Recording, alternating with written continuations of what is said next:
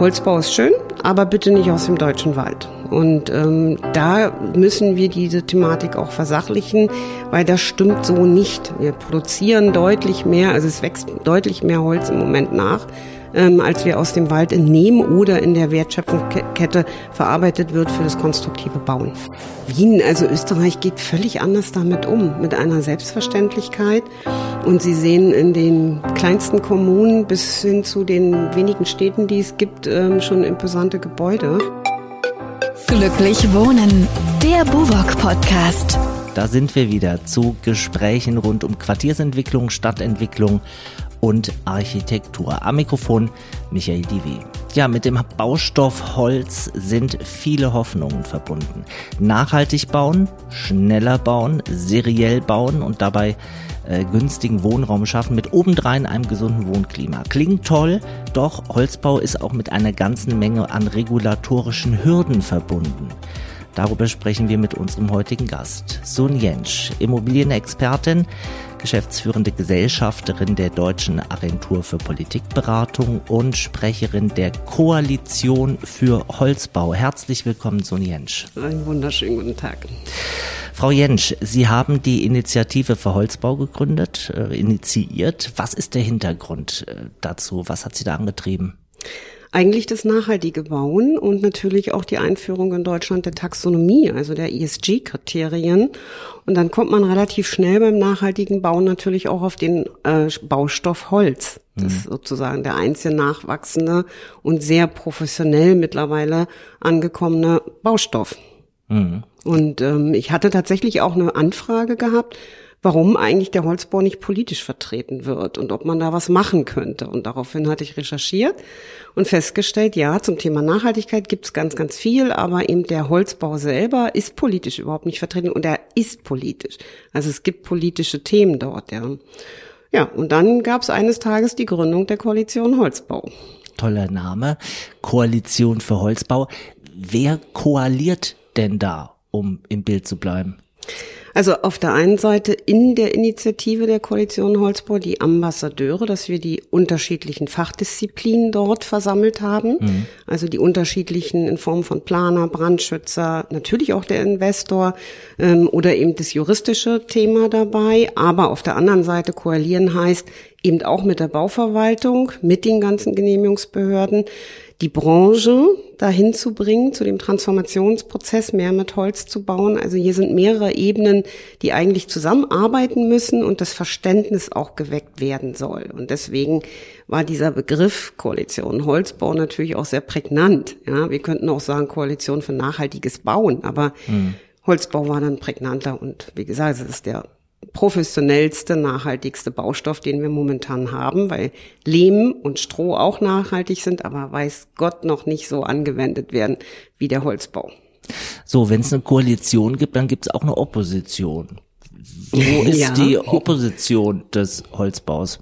Das sind diese typischen Mythen, die wir dann auch haben. Und natürlich die erste Opposition ist, eigentlich gibt es zwei Ebenen. Das ist einmal natürlich auch die Industrie, die nach wie vor natürlich auch mit dem Beton sehr stark argumentiert, dass sie nachhaltiger werden, was aber noch nicht so der Fall ist und eben im Vergleich zum Holzbau noch nicht da ist und zwar lange noch nicht da ist.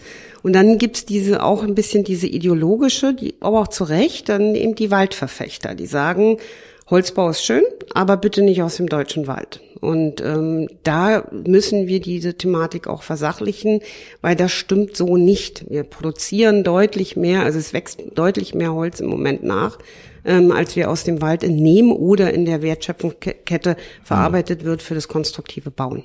Mhm. Da kann man jetzt ungefähr eine Stunde drüber reden, aber die haben wir nicht. Da gibt es jedenfalls schon unterschiedliche Ebenen für die Opposition. Sie haben ja das Gesamtbild, wie der Holzbau dasteht und wahrgenommen wird.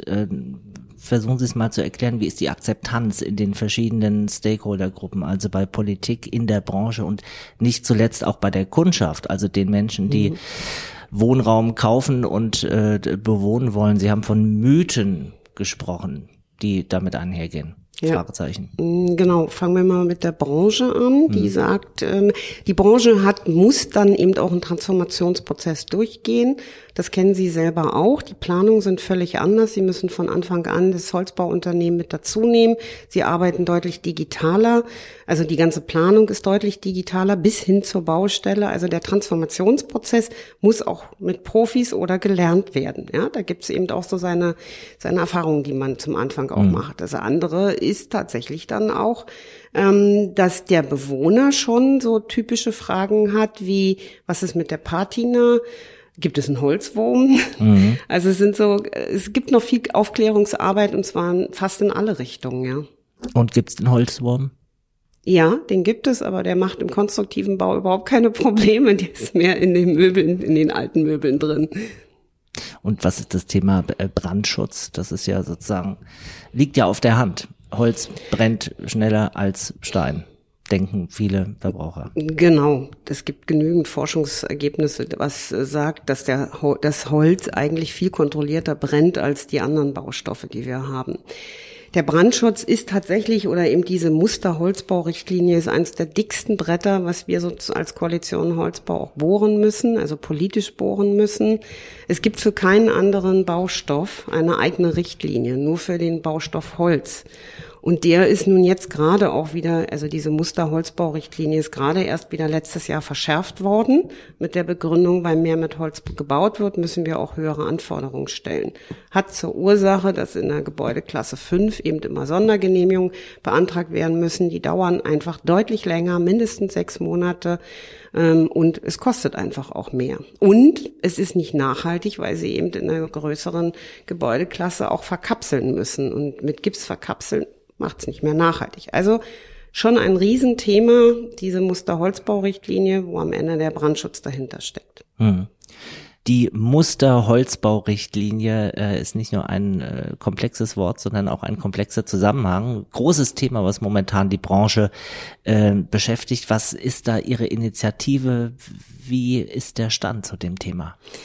Also alle, die mit Holz bauen, stoßen sehr schnell auf dieses Thema und das ist eines der dicksten Bretter, was wir politisch mhm. auch zu bohren haben, weil sie eben sehr komplex ist, also auf mehreren Ebenen, eben auch vom Deutschen Institut für Bautechnik ja beschrieben wird, geschrieben wird sogar, die Länder das dann umsetzen können und sie wird immer mehr verschärft, anstatt klarer gestellt und damit man dort verlässlicher auch bauen kann und vor allem nachhaltiger. Also das, die Musterholzbaurichtlinie ist eines der wichtigsten Themen, um mehr mit Holz bauen zu können und ähm, ja auch im Genehmigungsverfahren weil sie müssen eben für die unterschiedlichen ab der Gebäudeklasse 5 müssen sie Sondergenehmigungen einreichen.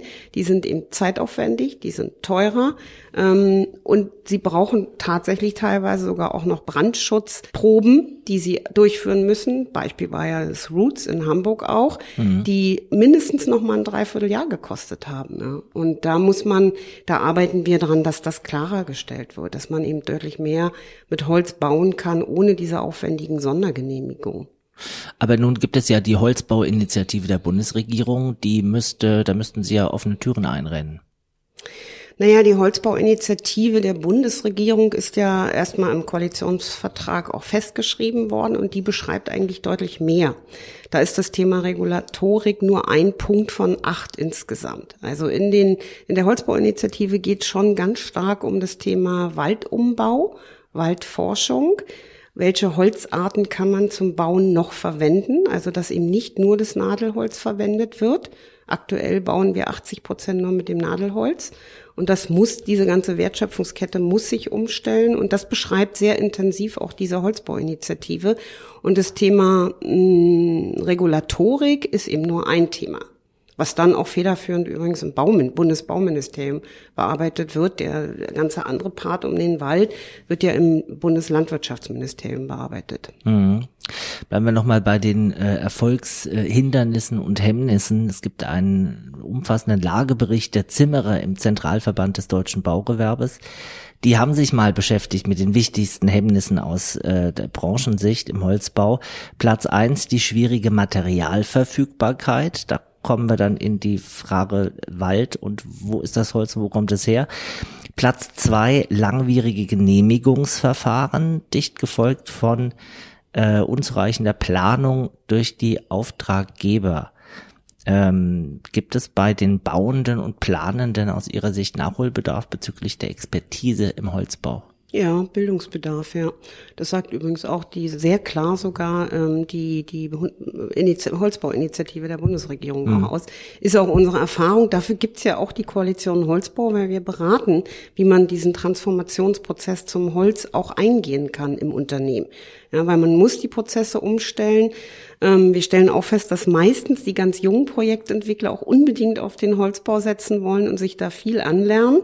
Aber man, es ist ein Lernprozess und vor allem man arbeitet von Anfang an ganz anders mit den anderen Beteiligten auch zusammen. Mhm. Also wie zum Beispiel dem Holzbauunternehmen. Ja, man muss es lernen, man muss sich damit beschäftigen, weil wenn man das nicht tut, hat man eben auch die Erfahrungen ganz zum Anfang, die dann vielleicht auch Geld kosten. Mhm. Stichwort Materialverfügbarkeit, das ist ein großes Thema. Ja, das hört sich so an, als hätten wir das Holz nicht. Dabei ist dieses Thema eigentlich ein bisschen weiter zu fassen. Ja, wir haben genügend Holz. Die ganze Wertschöpfungskette ist aber nicht besonders stark auf das konstruktive Bauen ähm, ausgelegt in Deutschland. Wir haben in den Jahren 18, 19, 20 sehr viel Holz ins Ausland verkauft, also nach Kanada und Co.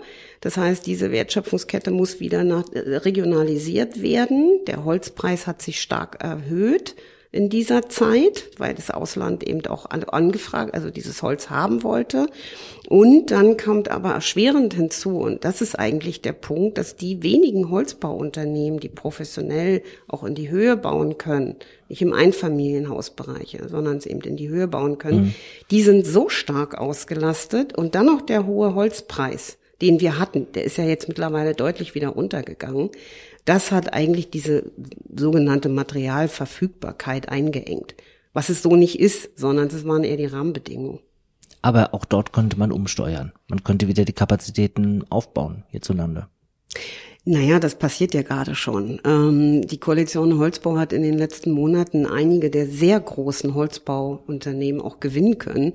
Und das kommt ja nicht von ungefähr, sondern erstens, weil die ganzen österreichischen ja überwiegend ähm, Holzbauunternehmen, die wirklich viel Erfahrung haben, die sind sozusagen marktführend in ganz Zentraleuropa. Die kommen ja alle auf den, sind alle schon auf dem deutschen Markt und, äh, und, und sind professionell ähm, zunehmend mehr, dass sie diese Aufträge oder die Nachfrage auch abdecken können. Insofern das Problem hat sich schon geändert, würde ich so sagen. Also wir haben schon, die Holzbauunternehmen stellen sich um die, auch die Österreicher bauen hier Werke in Deutschland, ähm, bauen ihre Kapazitäten aus. Also Terhalle hat innerhalb von anderthalb Jahren, glaube ich, 150 Mitarbeiter mehr mhm. eingestellt. Nur mal als Beispiel. Also die Kapazitäten, die werden schon längst ausgebaut. Und ich bin mir sehr sicher, dass wir in zwei Jahren auch einen ganz anderen Wettbewerb im Markt haben werden, was die Holzbauunternehmen betrifft. Und das ist gut so also Materialverfügbarkeit sicherstellen, äh, die Expertise in den Unternehmen sicherstellen, das ist was, was die Branche machen kann. Beim zweiten, äh, bei Platz zwei der Hemmnisse oh. äh, sind sie ja nun ein bisschen abhängig von Politik und Verwaltung. Das sind die langwierigen Genehmigungsverfahren. Ja. Berichten Sie mal aus der Praxis. Naja, wir haben ja nun gerade diese Studie da gehört, dass Berlin ein B-Planverfahren zehn Jahre im Durchschnitt hat. Ja. Ein Bebauungsplanverfahren, genau. Ein Bebauungsplanverfahren in Berlin im Durchschnitt zehn Jahre dauert. In manchen anderen Städten auch, äh, in den Metropolen. Und da anzupacken, die Planungsverfahren ähm, zu beschleunigen, ist äh, ja ein, ein Thema, was auf Bundes- und auf Kommunalebene eben auch angepackt werden muss. Da können wir gar nicht so sehr viel helfen, außer die Expertise geben. Mhm.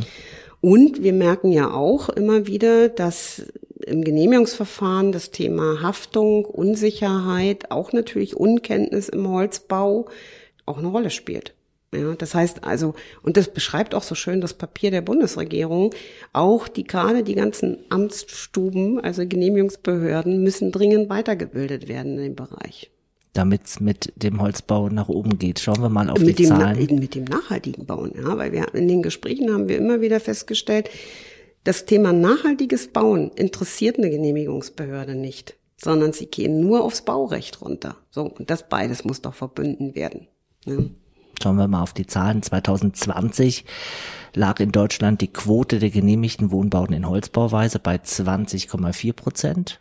Ein Jahr später bei äh, 21,3 Prozent. Also es geht nach oben ganz zaghaft. Ähm, wie kann man dieses geringe Wachstum des Holzbaus noch zusätzlich beschleunigen? Diese hübsche Statistik hat uns natürlich auch beschäftigt. Ähm, und ehrlich gesagt ist die Statistik ab drei geschossen ähm, und sagt eigentlich uns nicht wirklich viel aus, was jetzt ringsherum eigentlich an größeren Projekten in Planung steckt. Das also das heißt, da ist auch jedes Einfamilienhaus ja. drin, das ja. irgendwo als fertig äh, Holzbau ja. errichtet wird.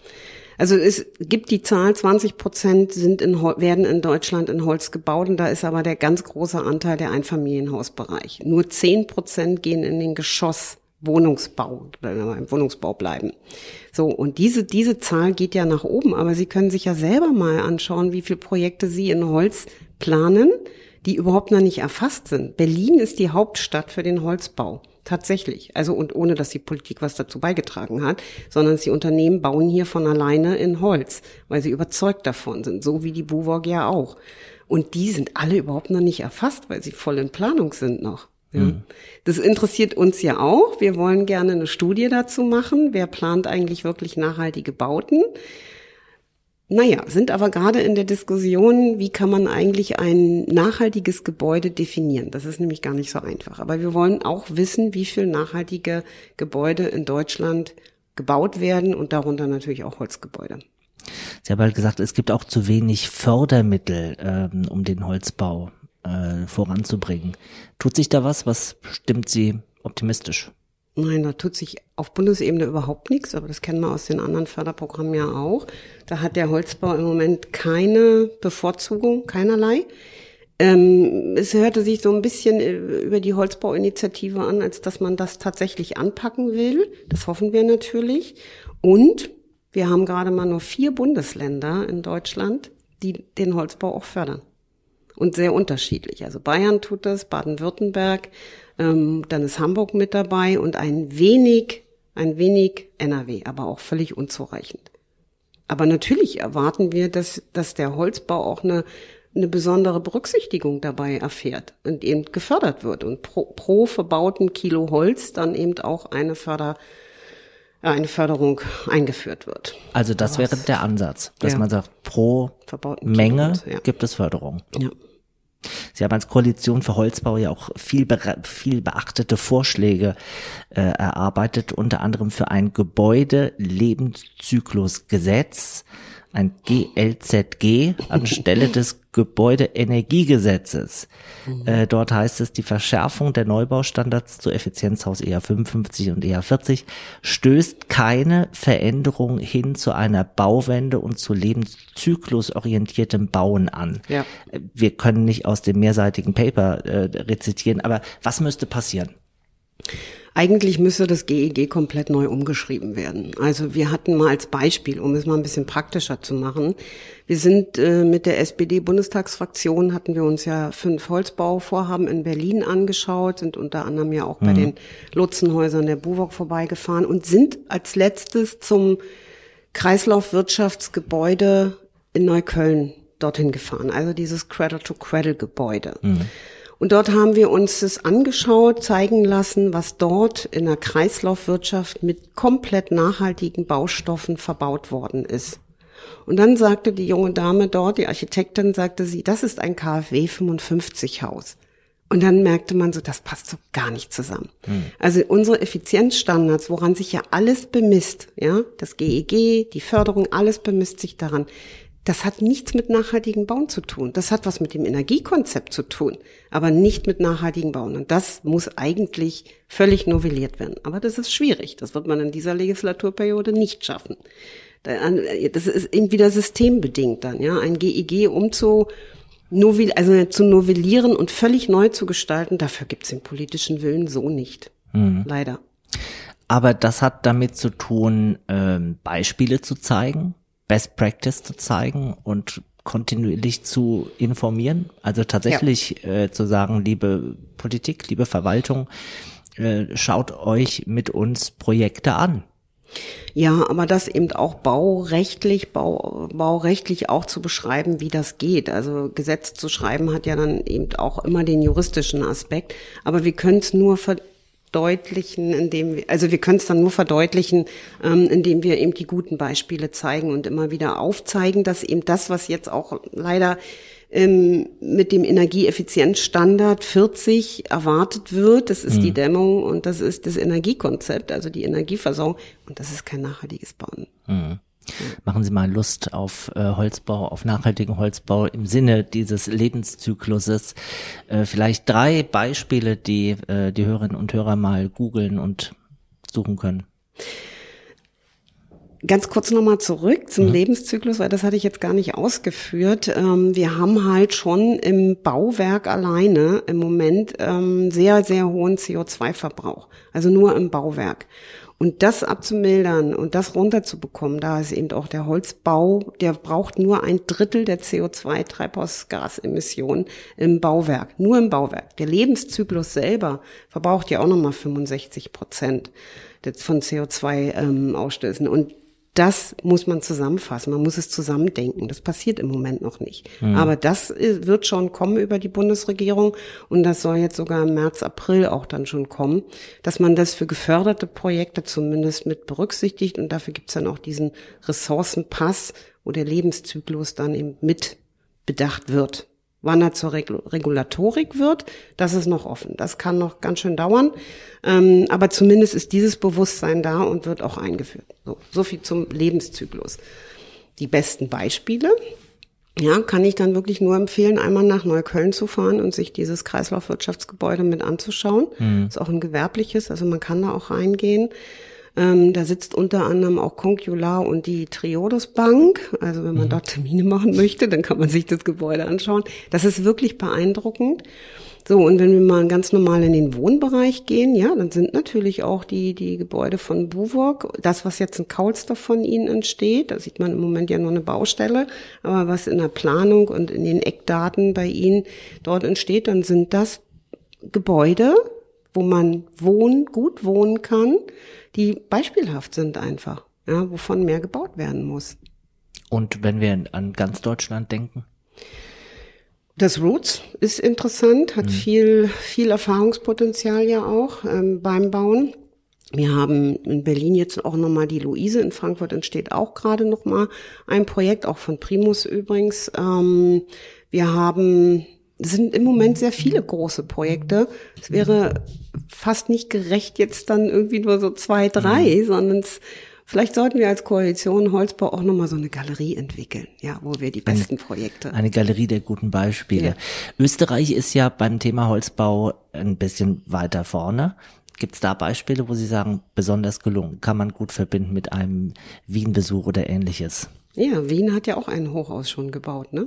Aus Holz. Und Wien, also Österreich, geht völlig anders damit um, mit einer Selbstverständlichkeit.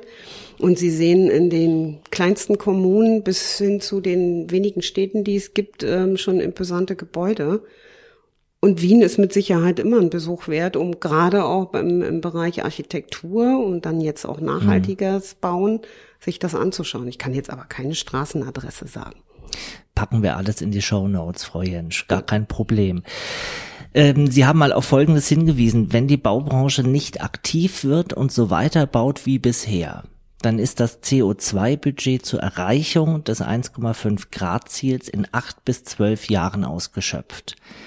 Das äh, heißt, wir müssen ein bisschen Tempo machen. Ja, müssen wir sowieso. Also die angekündigte Bauwende, ähm, unsere Zeitenwende, dann verbunden mit einer Bauwende, wo wir klimaorientiert bauen wollen.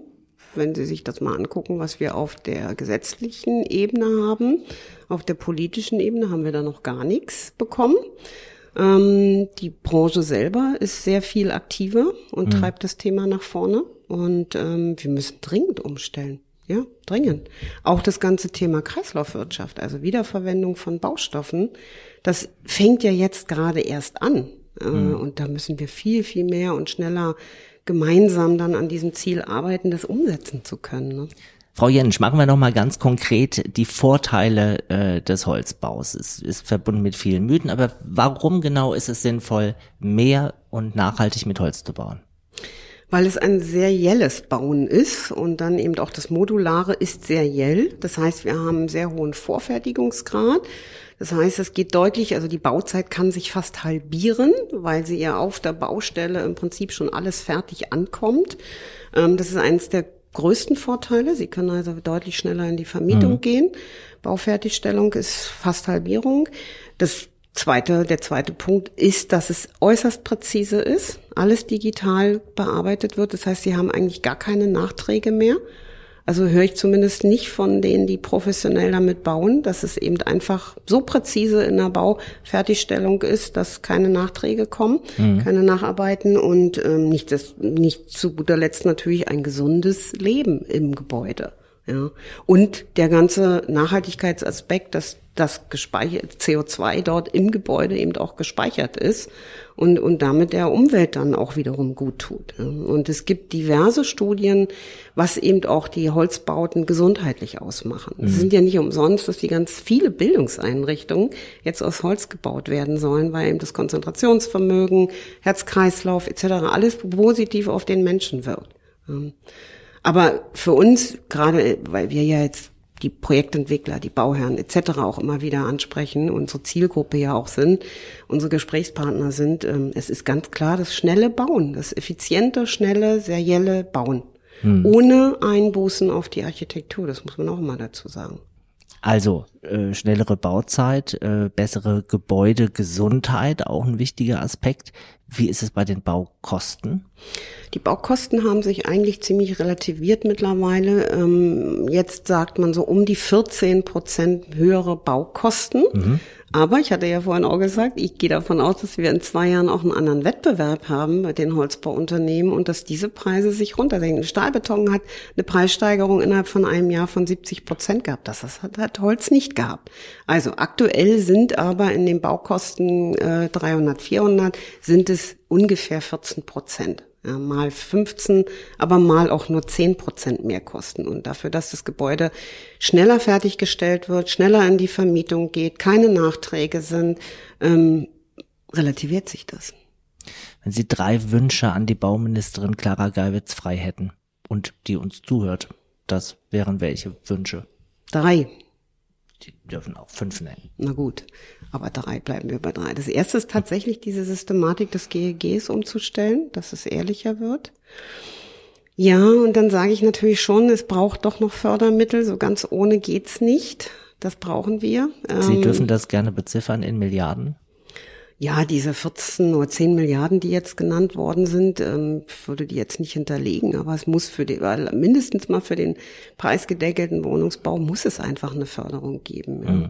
Und ähm, ich würde mir da auch wünschen, dass das Wirtschaftsministerium, das ist der dritte Wunsch, das Wirtschaftsministerium da doch ein bisschen kooperativer mit dem Bauministerium arbeitet. Ja, das ähm, dass man da gemeinsam an den Zielen des Koalitionsvertrages auch arbeitet. Das ist im Moment nicht erkennbar. Und das wünsche ich mir ein bisschen in der Politik, da äh, mehr, mehr Handlungsdruck auch zu entwickeln, ja, mehr in die Umsetzung zu gehen und mehr auch zu geben. Mhm. Schauen wir einen Blick ein bisschen in die Zukunft. Wo stehen wir denn in fünf Jahren? im Holzbau. Also Stand jetzt haben wir irgendwo 21, irgendwas Prozent äh, Holzbauweise. Mhm in fünf Jahren? Möchte ich gerne, dass jedes fünfte Gebäude aus Holz gebaut wird. Nein, es ist, äh, das, woher kommt das? Und zwar aus der Metropolregion Amsterdam. Die haben sich wirklich eine Quote auferlegt. Jedes fünfte Gebäude, 20 Prozent soll in Holz gebaut werden. Ähm, alleine nur mit diesem Aufschlag gibt es ja eine Bewusstseinserweiterung, ja, mehr nachhaltiger zu bauen. Und das wäre schon der Wunsch. Aber was haben die anders gemacht? Ist das ein Mindset? Ist das äh, eine ja. Tradition, die dort anders existiert? Nein, das ist das Gleiche, was wir eigentlich hier auch haben, ähnlich wie das Bündnis. Das gibt's ja hier auf Länderebene, das gibt's auf Bundesebene. Nichts anderes haben die dort auch getan. Das waren 90 Beteiligte von Banken, Investoren, Verbände, ähm, alle möglichen Institutionen, die eben ein Commitment getroffen haben, jedes fünfte mhm. Gebäude in Holz zu bauen, egal ob Wohnen oder Gewerbe. Das ist nichts anderes. Und ähm, ob diese Quote jetzt hier kommt, wir sagen ja auch nicht, es soll alles aus Holz gebaut werden. Nein, aber es muss eben eine Bewusstseinsveränderung kommen und eben der Transformationsprozess zu mehr nachhaltigen Bauen. Mhm. Ja. Haben klassische Baustoffe eine andere Lobby? Ja, aber die trauen sich jetzt auch nicht mehr gegen den Holzbau zu, zu sprechen. Das geht nicht. Ja, ja, natürlich haben sie das, ja. Aber das finde ich nicht, das ist gewachsen ja auch. Und wir kommen jetzt mit dem Nachhaltigkeitsthema und dem Baustoff Holz ähm, und man kann es nicht ablehnen. Also ich finde, das macht im Lobbying auch durchaus Spaß. Also Sie machen das untereinander aus. Vielen Dank, Sonjensch. Gerne, danke auch. Ja, eigentlich haben wir alles vor der Haustür, was wir für nachhaltigen Neubau brauchen. Der Rohstoff Holz ist ausreichend verfügbar und wir wissen auch, bewirtschaftete Wälder speichern sogar mehr CO2 als unbewirtschaftete alte Wälder. Von Brandschutz bis zu bautechnischen Fragen kriegt man fast alles in den Griff, aber wie wir gehört haben, Holzbau ist politisch und genauso sind es auch die Hürden, die ihm im Wege stehen. Viel mehr Holzbau in all seinen Spielarten wäre möglich und sinnvoll, wenn wir mal auf das äh, Thema 1,5 Grad Ziel schauen. Das höchste Gebäude der Welt aus Holz steht aktuell zwar in Norwegen, aber auch bei uns gibt's gute Beispiele und Holzbauwillige, die das Thema engagiert vorantreiben. Bleibt also zu beobachten und zum Weiterhören empfehle ich thematisch passend Folge 2 Nachhaltiges Bauen mit Holz. Im Interview ist äh, Professor Ulrich Schwarz von der Hochschule für nachhaltige Entwicklung in Eberswalde. Und auf koalition-holzbau.de gibt es weitere ergänzende Informationen. Für heute danke fürs Zuhören und danke an Suniensch. Das war Glücklich Wohnen, der Buwok Podcast. Überall, wo es Podcasts gibt und auf buwok.de.